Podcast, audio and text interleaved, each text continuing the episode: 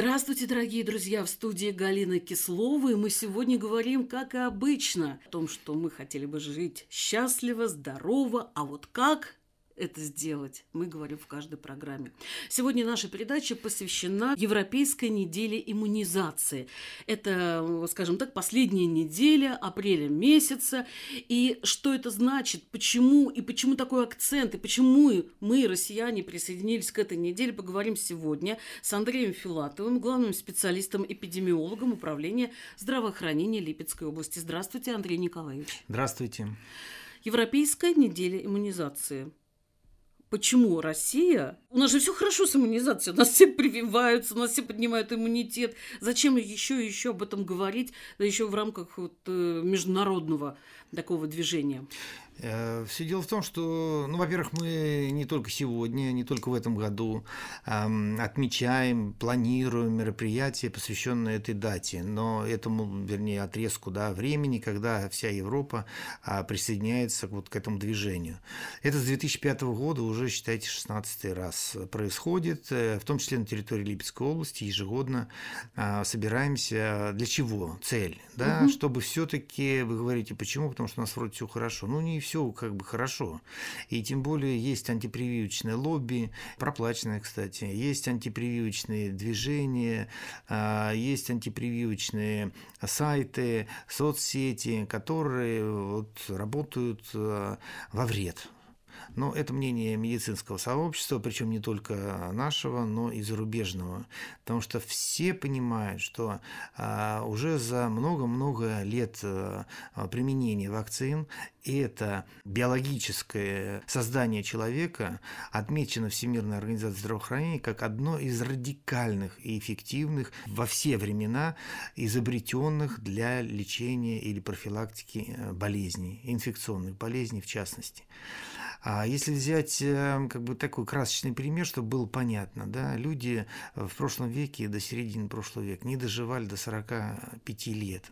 Сейчас мы с вами ставим задачу продолжительности жизни до 78. На днях сказал президент. А вот, 73 э, было в прошлом году, 71 в этом году. Да? Вот в этом отношении э, хочу сказать, что именно вот эта разница в 30 с лишним лет – это удел прививок. В том числе. В том числе. На прививок приходится 25 лет, если быть точным. То есть практически 25 лет плюс. 25 лет люди живут больше, чем в прошлом веке за счет того, что мир а, познал применение прививок. Их эффективность, их э, применение дало возможность Э, прекратить циркуляцию полиомиелита, избавиться практически от столбняка. Корь побеждена, паротит, э, краснуха, вирусный гепатит Б на единичных случаях. То есть вот туберкулез снижен, заболеваемость. То есть те инфекции, которые в прошлом веке вызывали страх у мам, у бабушек, у детей, у взрослых, умирали люди в кроватке в детской, в новорожденном возрасте, этого сейчас не происходит.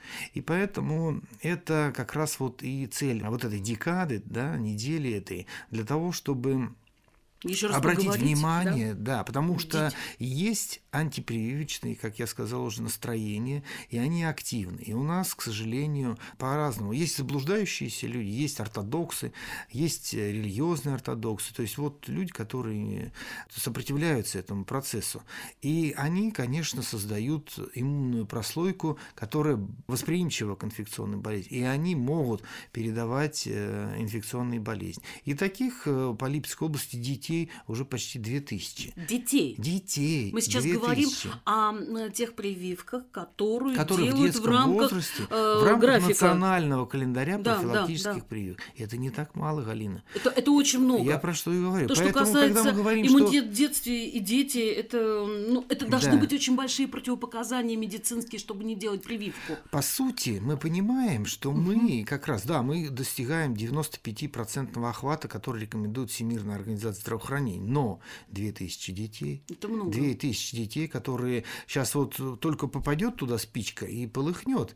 И это будут тяжелые случаи. Мы сейчас вот 2-3 года назад столкнулись и Европа. Почему Европа? Да, столкнулась с корью, которая просто как э, подожгли пух э, в летний день, разнесла корь по всему европейскому континенту, плюс смертельный случай среди детей. То есть это, по сути, это средневековье, понимаете? И поэтому в угоду того, что происходит уже в течение, ну, века, так скажем, да, именно в здравоохранении, вот такие э, вещи, они, конечно, недопустимы.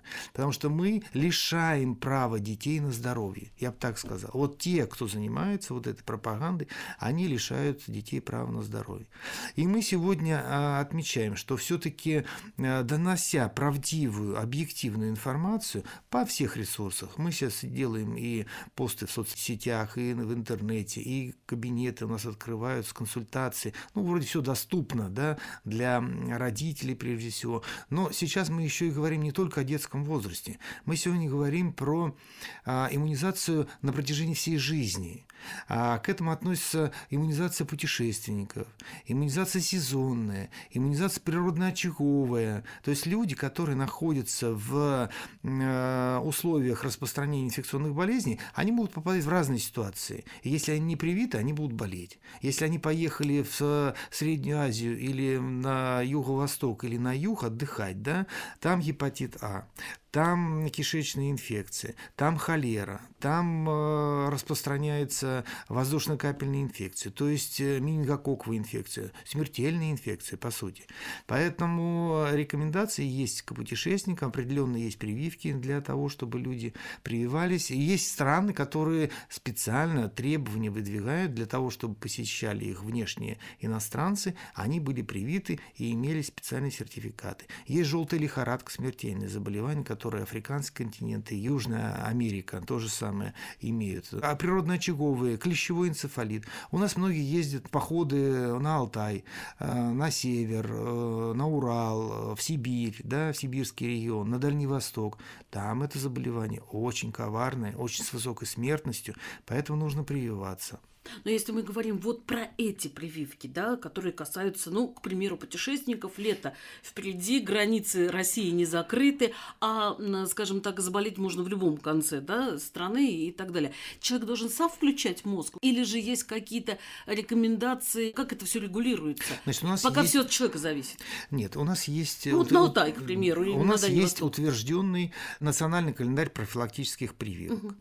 А, причем он с каждым годом совершенствуется, увеличивается увеличится количество э, прививок, они становятся более удобные, комбинированные, безопасные, значит, и количество их расширяется. То есть у нас вот э, основные инфекции 12 э, в календарь входят, детские инфекции, да, а в западных странах доходит до 16-18, понимаете? У нас есть еще один календарь по ЭПИД показаниям, то есть а календарь профпрививок по ЭПИД показаниям зависит от той местности, где распространяется то или иное заболевание, инфекционные. У нас вот нет клещевого энцефалита, который вот мы сейчас сказали про Алтай. И мы здесь не прививаем. Но мы здесь прививаем у себя против тулеремии, против сибирской язвы, против бешенства, что у нас очень распространено. И эти прививки у нас есть. Вот. Поэтому вот как раз э, вот эти вот календари, это и есть нормативная база. Более того, у нас в прошлом году с учетом вот этой коронавирусной пандемии э, в сентябре месяце утверждено постановлением правительства стратегия иммунопрофилактики инфекционных болезней до 1935 года. До 1935 года будет внесено в национальный календарь дополнительные прививки, от которых сейчас страдают дети и взрослые.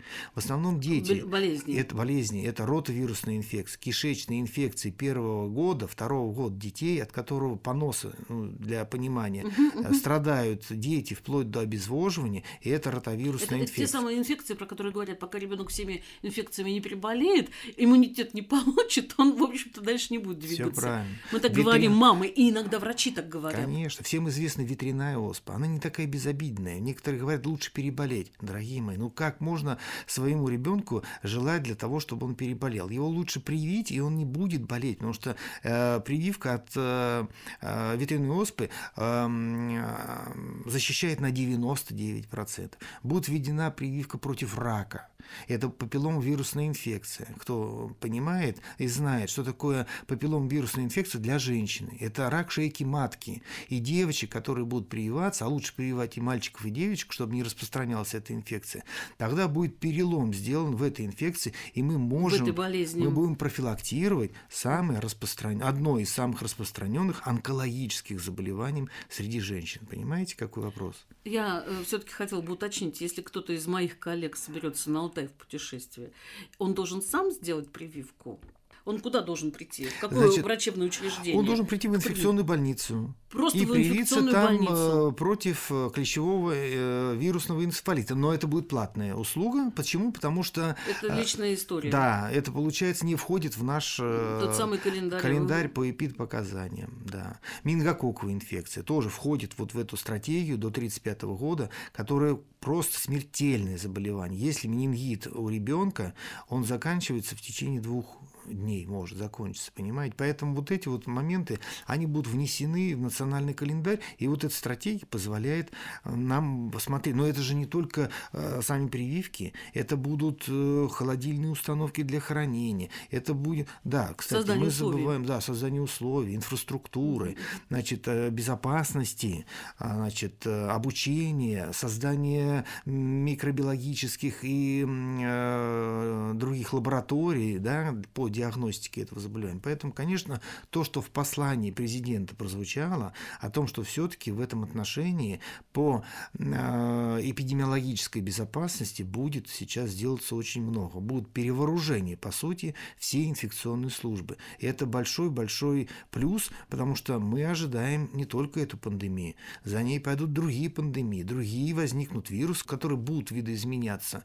Это сейчас просто такой период наступает, когда ученые уже понимает, что будет еще один э, такой вот инцидент, который будет связан с высокой смертностью и с пандемическим распространением. Да? То есть, если мы говорим там о гриппе, то он прилетел и улетел. А здесь вот мы сегодня уже год, больше года сидим, и все находимся в огранич... тревожности и ограничений. Ограничительных да. мероприятий. Поэтому и вакцинация от коронавируса на днях президент подчеркнул и рекомендовал с высокой трибуны для всех граждан граждан прийти и привиться только из-за того, что мы больше никак не переломим эту пандемию. Ну никак. Это наука, это три вакцины.